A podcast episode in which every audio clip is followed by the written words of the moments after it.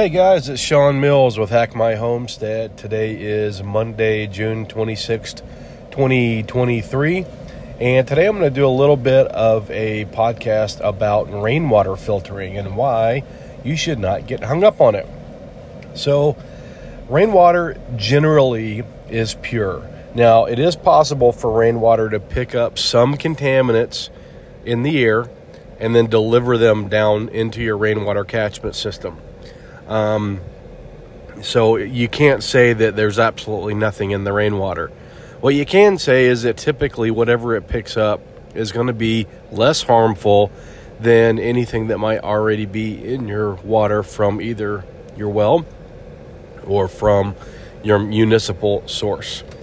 The big concern with collecting rainwater is more picking up what's on your roof and in your gutters on the way to your collection system.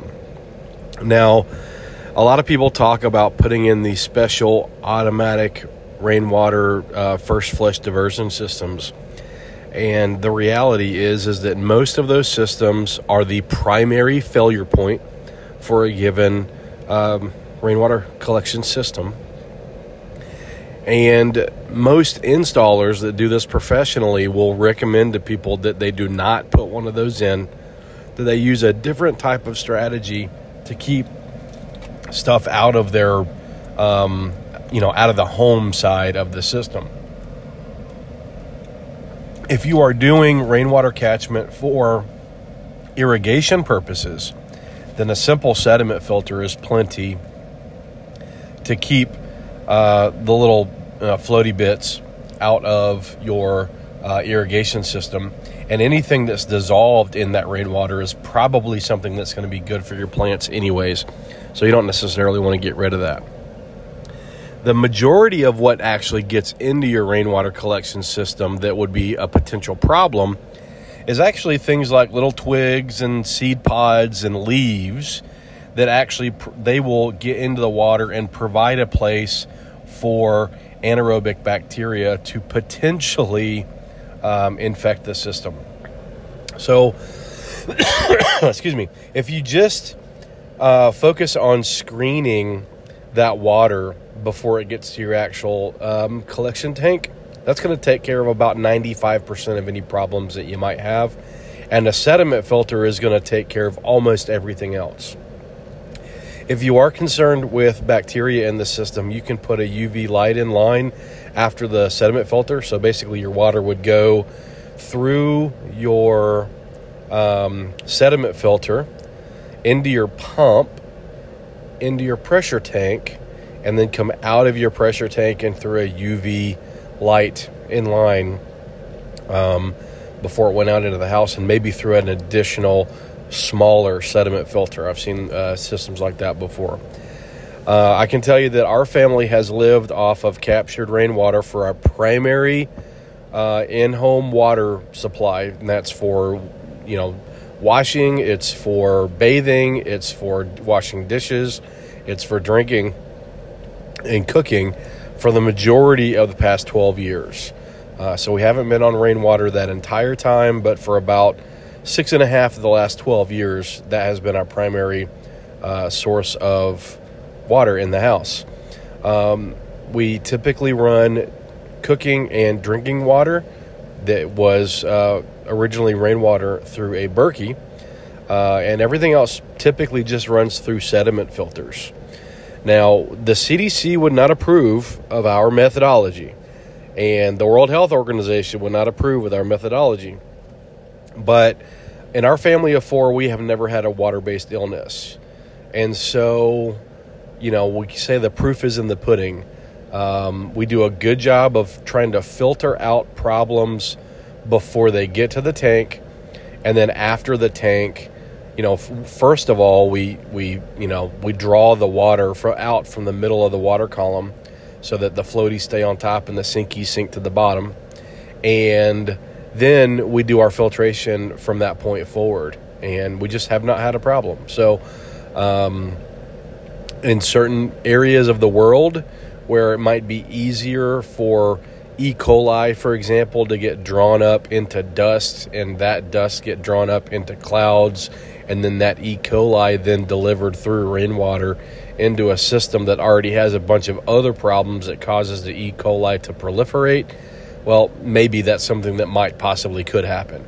You know, the problem with E. coli testing is that there have been studies that have shown that the simple fact that you're testing exposes uh, the water to E. coli because it's in a lot of places. And so, you know, are you testing for the levels that would actually cause you problems? are you testing for anything?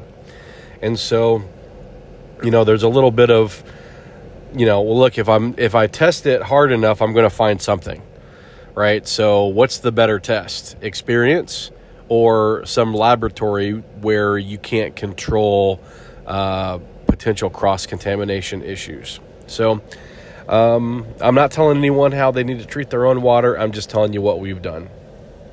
And so, this coming month in July, um, I will actually be going into our primary settling tank, which is a 1550 gallon uh, cistern, and cleaning that out and disinfecting everything. And so here's what that process is going to look like. I'm going to go into the tank and I'm going to pump water out of the tank and into IBCs. And that water will be have will pass through a screen filter as it's coming out of the main tank and going into the IBCs.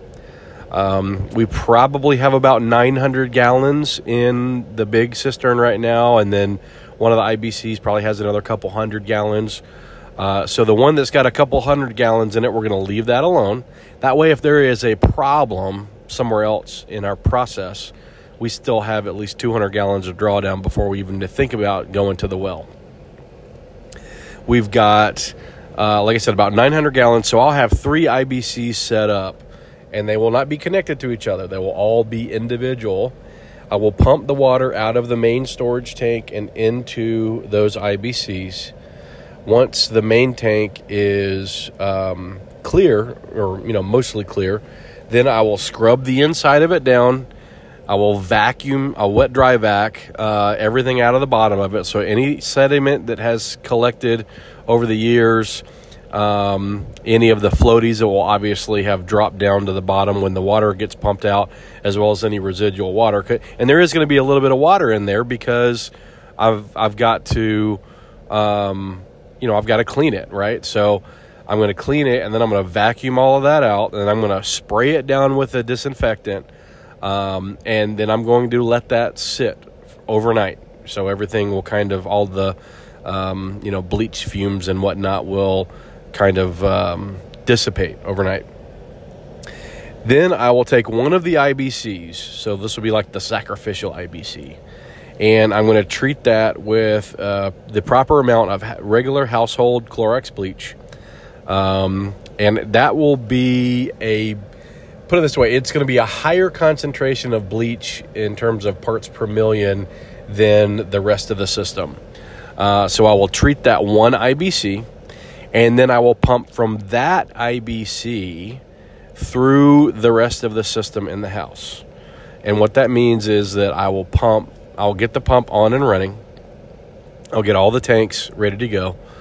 Um, and as the pump is running, I will go through and open every single faucet that we have in the house.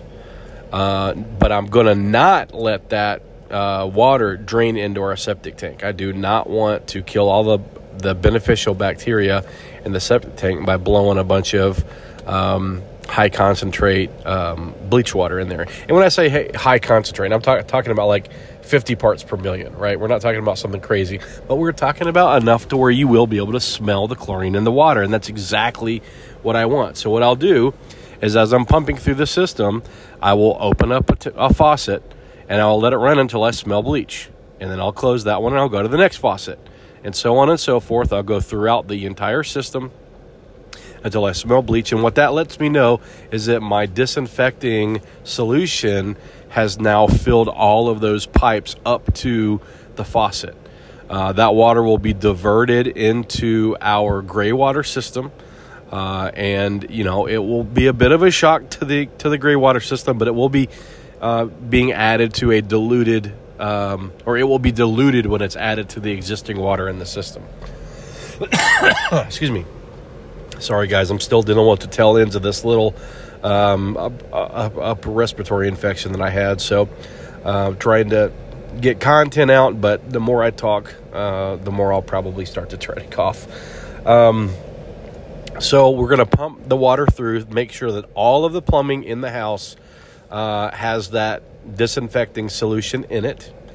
And whatever is left uh, in in the system in terms of of you know the disinfecting solution, higher concentration bleach water, um, will probably be what I end up using to clean the inside of the settling tank with. And so I will lose about 300 gallons overall from the system, uh, from the storage. The other thing that will need to be done uh, as part of this process is I'll open up the bottoms of all of our uh, water uh, gutter systems and I will clean out all of the gutters themselves. And then I will run some of that bleach solution through the gutters and through all of the uh, pipes. And so essentially, what will happen is that I'll end up with um, the entire system being exposed to this 50 part per million um, bleach solution.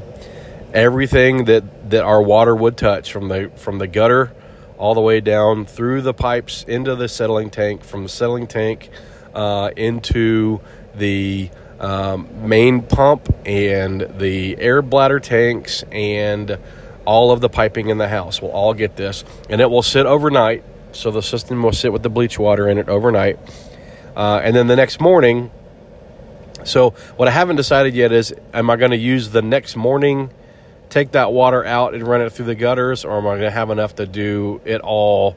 Uh, you know, with the water from the one IBC, I don't know that yet. I don't know the answer to that yet. Um, but I'm not going to waste it. I'm not going to create more bleach water. Um, you know, if the 275 gallons in the in the first one isn't enough to um, do everything, because I can pressurize the system leave that water in overnight, and then use the water that's in the system that was there overnight uh, to do the gutters and the downspouts and all that. Um, so once all that is done, uh, everything is clean, everything is disinfected, everything is nice in the settling tank.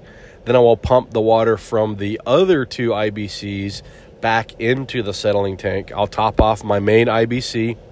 Um, and if I have any extra uh, of the bleach water solution that's again a little bit of a higher concentration actually you know what i'll probably do? I will probably I'll, I will create that higher concentration of water and then i might leave the one of the two other ibcs with no bleach in it at, at all. Uh, and then i'll just do the math uh, when I go back to the main tank, I can add the non-bleached water, and that will that will reduce the um, solution, right? And, and it will off gas. That chlorine will off gas on its own. But what will what we will end up with at the end of the day is kind of like the lowest uh, quote unquote safe dilution of bleach in our or Clorox or chlorine or whatever in our um, settling tank and then it will be ready to receive any additional rainwater that we get. And so I mentioned that I'm going to lose about 300 gallons of water as I'm going through this process. So one of the things I'll have to remember or one of the things you'll have to remember if you're going to do something similar is you want to plan this type of clean out for a time of year that you're going to get regular enough rain to replenish the system to uh, to make up for those losses. Um, but yeah, so once that's done, um, we will have our our entire you know water system um, germ free, which I believe it is now. But uh, you know we're we're moving back there full time, so it makes sense to go ahead and just put our belt and our suspenders on, disinfect the entire system. Um, that also gives me the opportunity to document that so that other people can see how we do this uh, so that they can kind of get away from the scary, you know, what if I don't have a first flush diversion system and, and, you know, how do I manage that? So, well, I'll go ahead and I think wrap up there for. Oh, I did want to mention one other thing about the first flush diversion system. If it has been a long time since we have had um, rain, so I know that there's a bunch of buildup on the roof, then typically what I'll do is I'll just open up the bottom of, you know, so the way our gutters are set up is they go into a three inch PVC pipe.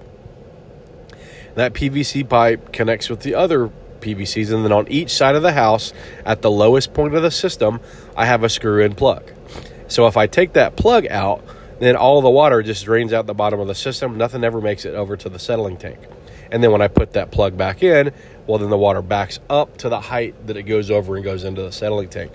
And so that's how I manage our first flush system is when when I feel like it's been a while since we've had rain and there's a potential that we've got some, you know, horse or not horse. That was weird.